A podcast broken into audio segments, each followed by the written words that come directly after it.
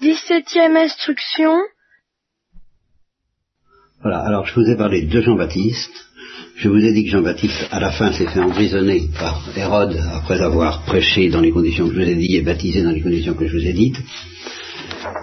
Euh, à peu près au même moment, ou un peu avant ou un peu après, je, peu importe cette, affaire-là, euh, il y a un épisode extrêmement mystérieux et secret de la vie de Jésus, dont nous reparlerons plus tard, où Jésus se retire dans le désert et où il a affaire directement au démon, il discute avec le démon, il est tenté, dit le texte, par le démon, ce qui est bien étrange, que le Fils de Dieu fait homme puisse être présenté par les évangélistes comme tenté par le démon. Qu'est-ce que veut dire tenté? En tout cas, de la même façon que nous, nous sommes tentés, c'est-à-dire avec cette complicité que nous offrons toujours plus ou moins à la tentation, même quand nous lui résistons. Il est évident que Jésus était impeccable et qu'il n'a pas offert la moindre complicité à la tentation du démon. Et pourtant, il a pu éprouver une réelle tentation. C'est un mystère dont nous parlerons plus tard. C'est pas ce soir. Et puis après ça, il est revenu, et au moment, à partir du moment où Jean eut été livré, c'est-à-dire emprisonné, Jésus se retire en Galilée, quitte Nazareth, vient s'établir euh, au bord de la mer, et puis ça commence, comme on dit dans le terme de lui, c'est parti. Il se met d'une part à faire des miracles, et d'autre part à appeler les disciples, et parmi ces disciples, ceux qui devaient devenir les apôtres dont vous connaissez, vous avez tout de même entendu parler. Alors vous avez entendu parler des miracles vous avez entendu parler des disciples. Nous verrons ces textes petit à petit, les différents miracles, nous en verrons quelques-uns, peut-être pas tous. Les disciples, nous en reparlerons. Mais ce soir, je voudrais vous parler des miracles en général. Euh, si je vous demandais qu'est-ce que c'est qu'un miracle Voilà, on ne va pas vous faire parler. Tout de suite, Marine, on lève la main. Ben, c'est euh, quelque chose que Dieu permet euh, pour, nous, pour nous aider à croire en Dieu. En lui. Euh, Est-ce que le mot permettre est bien convenable Euh, Thomas? Chose que Dieu peut faire, mais que nous, on- on ne peut pas faire. Bien, ça, tout ça me paraît pas si mal. Dominique C'est un miracle. On peut le faire. Ah, On peut le faire, mais disons, euh, il faut vraiment être, enfin, être comme dans les bons papiers avec Dieu, quoi. Bien. Pour l'intercession. Oui, bon ben, je crois que Marinon et, et Thomas sont d'accord que euh, un, un- un saint peut faire des miracles et Jésus, qui est un homme et pas seulement Dieu, peut faire des miracles, mais ce qu'ils veulent dire, Marinon comme Thomas, c'est que quand on fait des miracles, on le fait par la puissance de Dieu. Il n'y a que la puissance de Dieu qui puisse faire des miracles. Voilà ce qu'ils veulent dire. Vous êtes d'accord La puissance du démon. Eh bien, ça c'est autre chose. Bah non, parce que la puissance du démon, c'est la puissance de Dieu. Ah, c'est, c'est, c'est, Nous sommes partis en pleine théologie. C'est, tout ça, c'est, tout ça, c'est pas mal. C'est pas mal. C'est, c'est, c'est, c'est pas mal. Bien. euh, Dieu peut permettre. Bon, alors nous, nous, laissons de côté pour plus tard, pour la bonne bouche, la remarque très profonde de Claire que même la puissance des démons, c'est encore la puissance de Dieu. Mais si tu veux, Claire, euh, tout en reconnaissant ce que tu dis, c'est très vrai, il faut reconnaître que chacun a son pouvoir à lui, que Dieu lui donne bien sûr, mais que les bons anges et les saints ont un pouvoir qui est un bon pouvoir et que les démons ont un pouvoir qui leur vient peut-être de Dieu mais qu'il faut tout de même appeler un mauvais pouvoir, de sorte que les miracles qu'on fait par la puissance du démon ne sont tout de même pas de même nature que les miracles qu'on fait par la puissance dite de Dieu, c'est-à-dire une puissance avec laquelle Dieu est d'accord. Est-ce que tu comprends ce que je veux dire, Claire? Que c'est tout de même pas la même chose. Et par conséquent, les miracles qu'on fait à l'aide du démon, et on peut faire des miracles à l'aide du démon, ben, ça s'appellera de faux miracles ou des prodiges destinés à tromper les hommes et non pas du tout à les éclairer. Et est-ce que vous pouvez me donner un exemple de faux miracle dont il est question très vite dans la Bible? Marie. Ben, euh, dans le... Chez les Hébreux, avec Moïse. Très bien. euh, C'est le premier exemple, euh, oui, ça fait- magicien. c'est le premier exemple très clair de magie, de sorcellerie. Avec la sorcellerie, on peut faire des choses qui ressemblent à des miracles. Bien. Euh, euh, alors, à votre avis, justement, est-ce que les miracles c'est une chose qui, qui suffit pour convertir et pour convaincre que celui qui fait des miracles est digne de foi non. Non. non. Alors, qu'est-ce qu'il faut d'autre? La grâce, non, pour les comprendre. Et la grâce, faut les comprendre. C'est très juste. Ça va un peu vite, mais c'est c'est- mais c'est très juste. Oui, et puis aussi. Bien. faut que la personne qui accomplisse le miracle soit un, un peu euh, au niveau de ceux devant qui. C'est-à-dire que les miracles en question, euh, eux-mêmes, euh, il y a leur il y a deux aspects dans un miracle. Il y a son caractère plus ou moins extraordinaire, ça faudra y revenir, mais plus tard, parce que en effet, euh, peut-il exister des, choses dont Dieu seul peut être l'auteur et qui soient des miracles indubitables, ou bien est-ce que tout peut être imité vers le démon? Je ne réglerai pas cette question ce soir. Je dis seulement que euh, un miracle, pour se présenter comme venant de Dieu, euh, doit être perçu comme foncièrement bienfaisant. Et là, évidemment, pour pouvoir euh, juger de ces choses-là, savoir si le miracle est vraiment bienfaisant ou pas, il faut soi-même avoir un cœur relativement purifié par le Saint-Esprit. On ne peut pas s'en sortir comme ça. Voyez, il, il suffit pas euh, de constater que qu'un bonhomme fait des choses extraordinaires et qui guérit même, euh, fait des, guérisons fantastiques. Il faut que tout l'ensemble de sa conduite, de sa vie, de ses œuvres et des miracles même qu'il fait soit manifestement bon aux yeux de ceux qui ont reçu l'Esprit Saint pour le comprendre. Vous voyez que c'est pas si, si évident que ça. Et, et- et- bon, alors la preuve que c'est pas si évident que ça, c'est tout de suite ce texte que je voulais vous lire pour en finir avec Jean-Baptiste. C'est que quand Jean-Baptiste a été en prison, vous comprenez, il s'attendait à ce que Jésus, si j'ose dire, se déchaîne. Et Jésus s'est déchaîné. Et cependant, ça n'a pas produit du tout les résultats que Jean-Baptiste attendait. Et ça l'a profondément troublé et angoissé dans sa prison. Alors, comme les disciples venaient voir Jean-Baptiste dans la prison, parce que Hérode était plutôt favorable à Jean-Baptiste, il n'y avait pas eu euh, je ne veux pas employer de vilain mot cette euh, personne d'Hérodiade à, côté de- d'Hérode. euh, alors euh, les disciples donc pouvaient visiter Jean-Baptiste et Jean-Baptiste leur dire alors qu'est-ce qui se passe? Alors ça vient, ça y est, il se manifeste. Enfin le royaume d'Israël va enfin renaître de ses cendres. Lui, ils étaient comme un peu comme dans la situation des Polonais aujourd'hui. Et ils attendaient, c'était peut-être pas aussi grave, enfin c'était pas drôle. Et par rapport à leurs espoirs, surtout leurs espoirs messianiques, à l'espoir d'une Pologne triomphante ou d'un Israël triomphant, ben c'était pas ça du tout. Alors Jean-Baptiste s'attendait à ce qu'il y ait une véritable explosion euh, de règne messianique, conformément à ce qui est dit dans les prophètes, et ça n'avait pas l'air de venir. Et alors il a dit, bah alors écoutez, allez, lui demander, mais enfin, est-ce que c'est bien toi? Après qu'il ait vu l'es- l'Esprit Saint sous forme d'une colombe descendre sur sa tête, j'ai passé sur cet épisode, mais vous le connaissez, après qu'il ait dit, voici l'agneau de Dieu, voici celui qui est plus grand que moi et dont je ne suis pas digne de dénouer la croix de ses sandales, eh bien il a des doutes. Tellement le spectacle que offre Jésus ressemble peu à ce qu'il attendait. Il faut que vous sachiez ça, parce que vous voyez, la difficulté d'être chrétien, ça date pas d'aujourd'hui. Ça commence avec Jean-Baptiste. C'est le premier qui, de toute évidence, manifeste que c'est pas facile d'être chrétien. C'est pas facile de comprendre que Jésus, c'est vraiment le Messie, celui que qu'il prétend être, le sauveur du monde, celui que Jean-Baptiste attendait, et, rappelez-vous ce que je vous ai dit, qu'il de, leur amitié, de leur amour profond, de l'exultation de joie de Jean-Baptiste dans le sein de sa mère, et ben malgré ça, c'était tellement déroutant, c'était tellement déconcertant, c'était tellement pas en rapport avec ce qu'il attendait Jean-Baptiste qu'il a eu des doutes. Alors quand vous, vous me donnerez, et, vous- et nous allons y venir, parce que j'ai déjà annoncé à quelqu'un ce que j'allais vous dire ce soir, et ce quelqu'un m'a dit immédiatement, mais ils vont vous dire, euh, mais pourquoi est-ce que Dieu ne fait rien d'autre? Parce que je vais- je- je- j'ai dit quelque chose que je vais vous dire tout de suite, quoi, savoir que Jésus c'est pas évident et que c'est dramatique, c'est tout de suite très dramatique, et que ça, c'est tellement dramatique que dès le départ on, on sent venir la croix, hein, et ben, c'est tout le temps comme ça.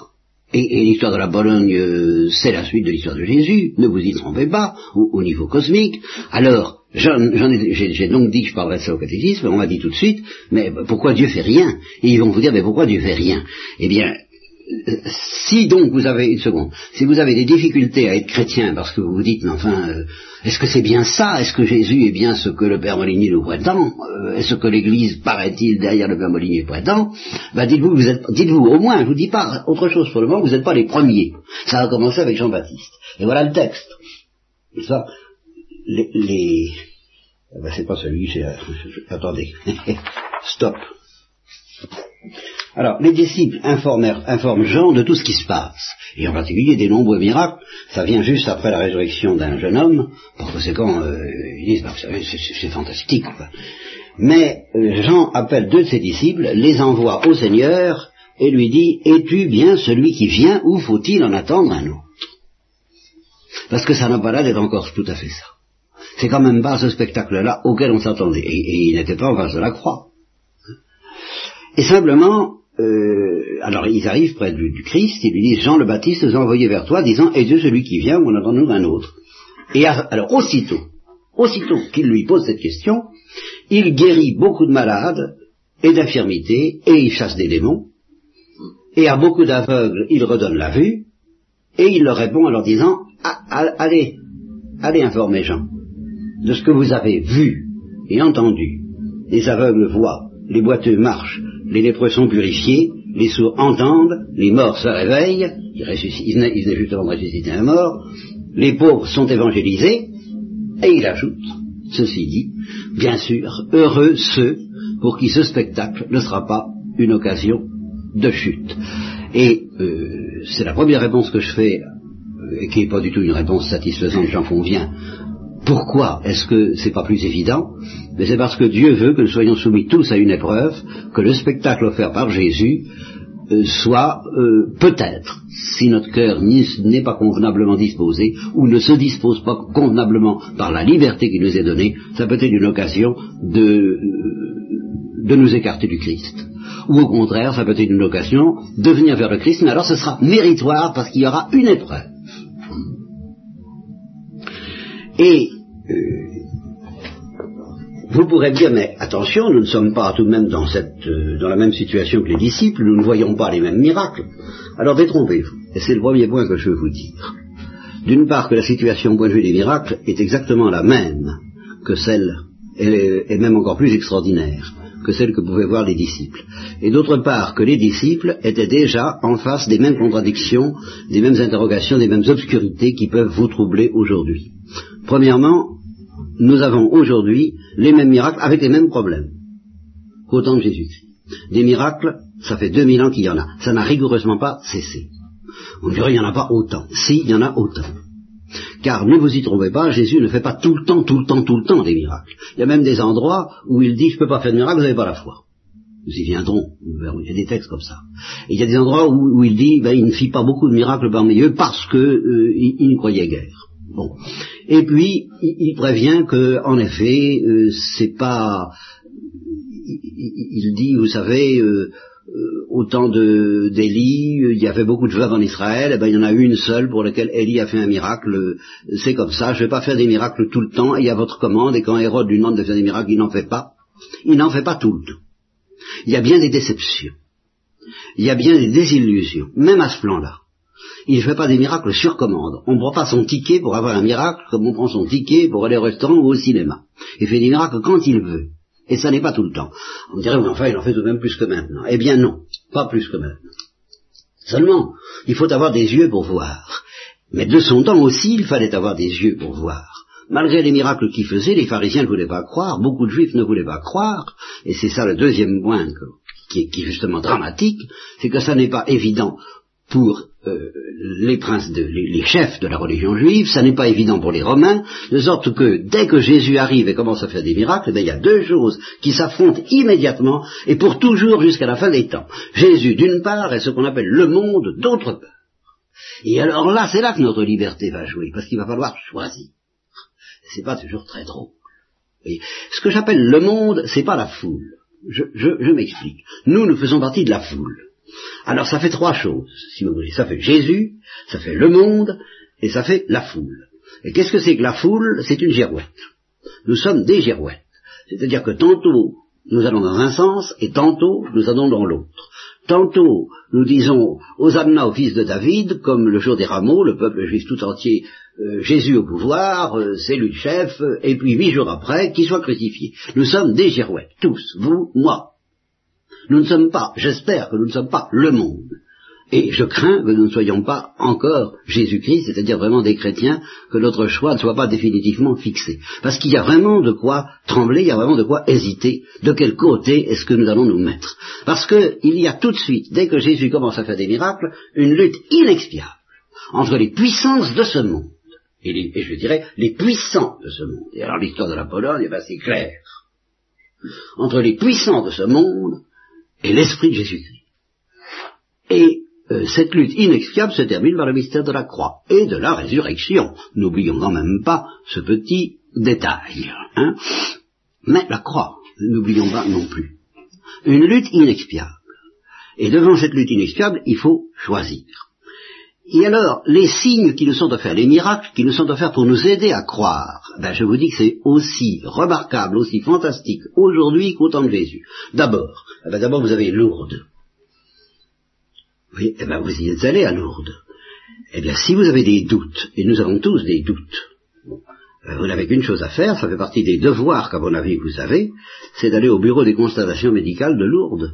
Euh, L'Église s'est donné la peine, euh, l'Église de Lourdes s'est donné la peine de faire constater des guérisons miraculeuses qui arrivent constamment à Lourdes par des médecins dont certains sont incrédules ou incroyants euh, non chrétiens en tout cas, et dont tous ont l'esprit très scientifique et par conséquent sceptique, qui à première vue ne croient pas aux miracles et qui n'acceptent d'enregistrer des miracles que quand vraiment ils ne peuvent pas faire autrement.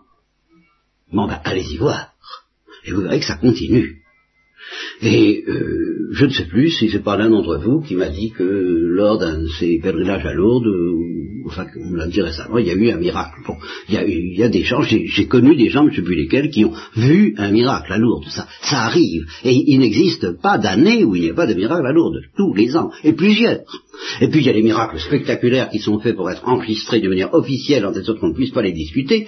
Et puis il y a les multiples miracles, plus ou moins spectaculaires, moins spectaculaires, mais, que chacun constate dans sa propre vie, ou autour de lui, chez tel et tel, et dont on se dit, ce qui est arrivé, vraiment, c'est miraculeux. Et puis si vous voulez voir un autre genre de miracle, ah ben, évidemment, le voyage est un peu plus long, et un peu plus cher, mais ça vaut peut-être la peine, mais allez donc voir Mère Teresa, elle fait des miracles. Des miracles dans le corps, des miracles dans les cœurs, des miracles dans l'âme, et le miracle dans les cœurs, c'est justement pas le moins impressionnant. S'ils vivaient encore, j'ai connu des gens qui sont allés voir le Padre Pio, bon, le Padre Pio a fait des miracles mais extraordinaires, il a été doué du don de bilocation, il se promenait, la bilocation, ça consiste, par exemple, en ce moment je vous parle, et puis à Saint-Pétersbourg je fais quelque chose. Ben oui, ben ça, le, le Padre Pio était comme ça.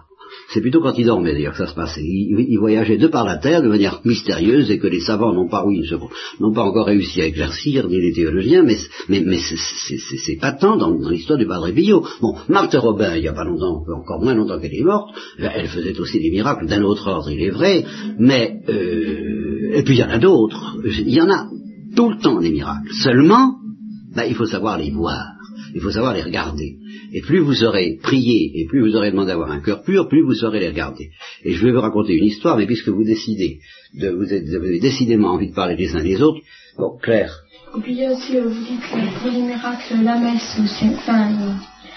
Ah oui, la messe, la messe est un miracle, je pense que c'est un miracle qui n'est vraiment accessible qu'aux croyants, alors là. Parce que c'est un miracle dont on peut dire tout ce qu'on voudra, sauf qu'il est spectaculaire. Il n'est malheureusement pas spectaculaire. C'est un miracle qui n'est accessible qu'aux yeux de la foi. Euh, Thomas Une fois, j'étais malade.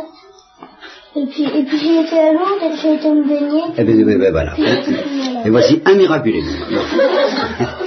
Nous sommes tous des miraculés d'ailleurs. Je, pourrais vous raconter des histoires personnelles où, je, je, n'ai vraiment pas le droit de je, suis un, un, abominable sceptique de ne pas être complètement convaincu que j'ai été miraculé même au point de vue physique. Bien. Mais je voulais vous raconter à propos du Padre Pio une histoire. Si c'est la même, tu me le diras. Mais alors, une histoire que je trouve euh, un miracle. Un miracle. Mais pour vous montrer justement euh, que c'est pas si facile que ça de croire à un miracle, même quand on le voit, même quand on a le nez dessus. Et je dirais même quand on est honnête.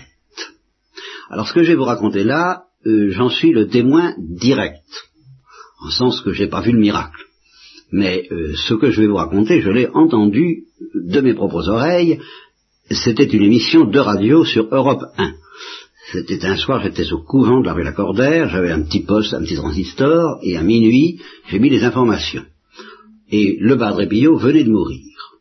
Et euh, on racontait qu'un miracle s'est produit à la mort du Padre Pio, un miracle particulièrement extraordinaire, qui a duré au moins 48 heures, peut-être 8 jours, je ne sais pas. Ben, c'est très simple, c'est que pendant euh, tout ce temps-là, la figure du Padre Pio apparaissait à la fenêtre de sa cellule. Ah ben c'est comme ça. Et tout le peuple venait voir la figure du Padre Pio apparaître à la tête de sa cellule alors qu'il était mort par ailleurs, euh, on pouvait le constater. Alors, euh, ça a fait tellement de bruit que Europe 1 a envoyé un envoyé spécial sur place pour constater le, la chose, que je n'appellerai pas miracle, et vous allez voir pourquoi. Et j'ai écouté l'émission juste au moment où le gars était sur place et où il a témoigné de ce qu'il voyait. C'est comme ça que j'ai tout appris, à la fois que le Padre Pio était mort et qu'il y avait ce miracle. Alors, euh, il paraît que le Padre Pio apparaît à sa fenêtre, alors qu'est-ce que vous voyez? Alors, il a dit, ben, je vois le Padre Pio à sa fenêtre. Oh, il a dit, écoutez, euh, oui, mais enfin, c'est pas un, c'est pas un rayon de la lune ou je ne sais pas quoi. Alors il a dit non parce que quand je me déplace, euh, on voit rien du tout. quand je regarde les autres fenêtres, non, non, il n'y a rien à faire. Alors on ça peut s'expliquer par ceci, par cela, et il avait réponse à tout avec l'esprit scientifique qui caractérise euh, les reporters aujourd'hui, il avait réponse à tout. À chaque fois qu'on lui proposait une explication naturelle de cette euh, apparition lumineuse de la figure du Padre Pio à sa fenêtre, eh bien, il disait non, ça ne peut pas marcher pour telle ou telle raison. Je vous passe les détails dont je ne me souviens pas, faites-moi confiance, je vous assure qu'il avait réponse à tout, c'était impressionnant. Alors, il avait tellement bien réponse à tout que le, le, le, gars de Paris, le, correspondant qui, transmettait l'émission, lui a dit alors c'est un miracle. Et alors l'envoyé spécial a eu cette réponse extraordinaire, magnifique à la fois, et qui en dit tellement long sur bien des choses. Il a dit oh bon non, vous savez, moi je crois pas au miracle. Voilà. D'une manière générale, je ne crois pas au miracle. Par conséquent, ça ne peut pas être un miracle, mais je ne crois pas au miracle. Bon. Par ailleurs, il, y avait, il a été honnête. Il n'y a aucune explication de ce qui se passe. Donc il aurait dû conclure c'est un miracle. Ah ben non, non, euh, euh, il, a avoué, en somme, si je croyais au miracle, je dirais c'est un miracle, mais comme je ne crois pas au miracle, ben je dis pas c'est un miracle. Voilà. Vous voyez, voyez à quoi ça tient. Vous voyez donc l'importance des dispositions du cœur. Mais en même temps, vous voyez comment, avec de l'honnêteté, on peut tout de même se rendre compte qu'il y a des choses qu'aucune explication scientifique ne peut, euh, qui sont tellement extraordinaires qu'il n'y a pas d'explication humaine possible. Et ça, je l'ai entendu décrire de mes propres oreilles. Donc des miracles, il y en a. Moyennant quoi, ben, malgré tout, le Christ n'a pas voulu déployer sa puissance en telle sorte qu'il ferme la bouche en particulier aux puissants et aux, et aux cœurs durs qui ne veulent pas croire et qui ne veulent pas se laisser convertir. Alors, c'est la guerre entre ce qu'il appelle lui-même, le Christ, le prince de ce monde, et la lumière que je suis venu apporter dans le monde. Et c'est là que, alors nous, nous sommes des girouettes, nous flottons euh, encore aujourd'hui entre les miracles de Mère Teresa, l'invitation à devenir chrétien, à tout quitter pour suivre Jésus-Christ, qui nous est lancé à travers ces miracles, et puis euh, ben, les puissances de ce monde qui nous disent tout ça n'est pas normal, faut vivre normalement, faut vivre comme tout le monde, faut une humanité meilleure mais comme on peut la comprendre, faut vivre avec euh, des espoirs ici-bas et non pas des espoirs dans l'au-delà. Quand on dit bien bienheureux les pauvres, c'est pour vous consoler euh, de vous laisser piétiner, de vous laisser écraser par ceux qui savent vivre, etc., etc. Il y a à choisir entre la philosophie du monde et la philosophie chrétienne. Et ça, c'est le drame de votre vie à tous, c'est le drame de la mienne, c'est celui que nous allons observer dans le concret, vous allez voir dans le détail, en euh, suivant les pas de Jésus-Christ tout au long des deux années de sa prédication, parce que sa prédication va provoquer des chocs fantastiques. Les uns vont être bouleversés vont dire oui, les autres vont être bouleversés mais de fureur et vont dire non. Et ça va être tout le temps comme ça. Alors il n'y a qu'un moyen, si vous voulez éviter ça, c'est de vous enfuir dans votre maison et de dire je ne veux pas le savoir, je ne veux pas être en présence de ces histoires-là, je veux me laver les mains comme Ponce Pilate, je ne veux pas savoir si Jésus, euh, ses miracles valent le coup ou non, parce que ça me fait Euh, c'est une solution, mais c'est une solution qui ne peut pas tenir longtemps. Hein. Les miracles de Jésus, ça existe et ça existe encore maintenant. Allez à Calcutta voir Mère Teresa, je vous dirais allez à Château de, de si votre belle existait, et puis euh, allez un peu partout, allez dans des couvents. Euh, je vous mets au défi de dire si vous allez dans n'importe quel couvent, n'importe quel couvent, de contemplative en particulier, je viens de la part du Père Molinier, je viens demander si dans le secret du cœur une religieuse peut me dire euh, si elle, si elle a été témoin d'un miracle, je vous dis que vous ne trouverez pas un seul couvent où vous ne trouverez pas des religieuses qui vous diront oui, j'ai observé tel miracle, euh, je peux en témoigner. Et moi-même, j'en aurais pas mal à vous offrir. Donc ça continue, et en même temps, ça ne change rien. Et c'est ça le scandale, c'est que ça ne change rien. La guerre continue, et elle continuera jusqu'à la fin du monde, et il faut faire notre choix. Si c'est difficile d'être chrétien aujourd'hui, ça l'était déjà au temps de Jean-Baptiste. Voilà. Avez-vous des questions à poser encore? Doudou. Est-ce que tous les miracles sont pareils ou est-ce qu'il y a des, des miracles plus importants? Ah oui, bien sûr. La résurrection d'un mort, c'est quand même plus important que le miracle qui fait qu'on a vu d'un accident de voiture, et c'est quelquefois un miracle. Et c'est quoi le miracle le plus important Le plus important, c'est justement celui qui est le moins spectaculaire, c'est celui qu'a Claire tout à l'heure, c'est le miracle eucharistique. Non, la grâce, c'est pas un miracle. Ça, euh, je vous expliquerai ça, c'est un mystère. C'est pas tout à fait la même chose. un moment dans- C'est quoi le miracle le plus important On peut discuter. On peut discuter. Mais en tant que euh, mystère, la résurrection est plus importante. euh, encore que l'Eucharistie, c'est un mystère important. C'est tellement lié à la résurrection. Mais en tant que miracle, au sens où il y a quelque chose d'insolite que même les anges et même les démons ne peuvent pas produire, à savoir la disparition du pain, dont le corps du Christ prend la place, alors là, peut-être que c'est plus typiquement un miracle que la résurrection. Voilà.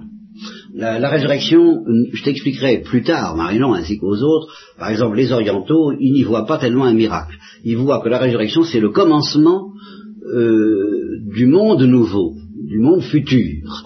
Donc, euh, le monde futur, ce ne sera pas miraculeux, ce sera le monde normal, le monde futur, la vie future, quand tout le monde sera ressuscité, que nous serons tous ensemble, je l'espère, vous retrouver, euh, je vais y être, et que vous y serez aussi, euh, et que nous serons ensemble au ciel, ce là ne sera pas un miracle, ce sera la vie normale. Eh bien, les Grecs, les Orientaux disent, les- la plupart des miracles, c'est ça, c'est- la vie future qui commence, c'est la gloire, voilà, c'est la gloire future qui se manifeste. Et ça, la résurrection veut dire que c'est ça. Tandis que l'Eucharistie, c'est pas seulement la gloire qui se manifeste, c'est vraiment quelque chose de très anormal, à savoir la disparition du pain. Et ça, c'est un extraordinaire, le plus grand de tous les miracles, à bien des égards. Mais les, les miracles les plus spectaculaires, évidemment, sont les résurrections. Et ça, euh, il y en a, et je crois qu'il y en a encore maintenant, mais je ne pourrais pas vous en donner un témoignage parce que je n'en ai pas d'informations. Mais je suis sûr que, en particulier dans les pays de l'Est, car ici passent des choses, dans les pays de l'Est, il y en a.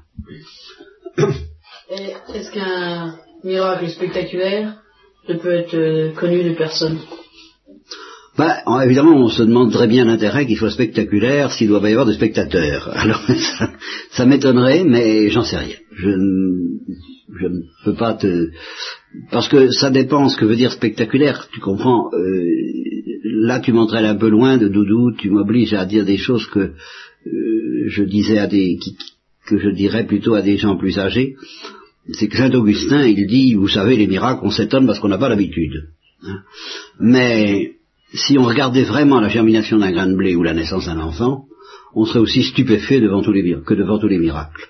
Au fond, tout est spectaculaire dans la nature quand on a l'œil pour, savoir s'émerveiller devant les mystères les miracles de la nature. Alors évidemment, euh, à, ce compte-là, les étoiles, les trous noirs, les, choses qui se passent dans le cosmos, alors là, le cosmos, euh, les- à des milliards d'années-lumière, ben, c'est tout à fait spectaculaire et il, il est possible qu'il n'y ait pas d'autres spectateurs que les anges et Dieu, ce qui suffit largement d'ailleurs. Voilà un peu ma réponse, tu vois. euh, Bien. Avez-vous d'autres questions? Bon, ben ça suffira pour ce soir. Je vous souhaite bon Noël. Ben, je vais te prier un peu pour avoir un cœur pur et reconnaître les miracles de l'enfant Jésus. Et à l'année prochaine.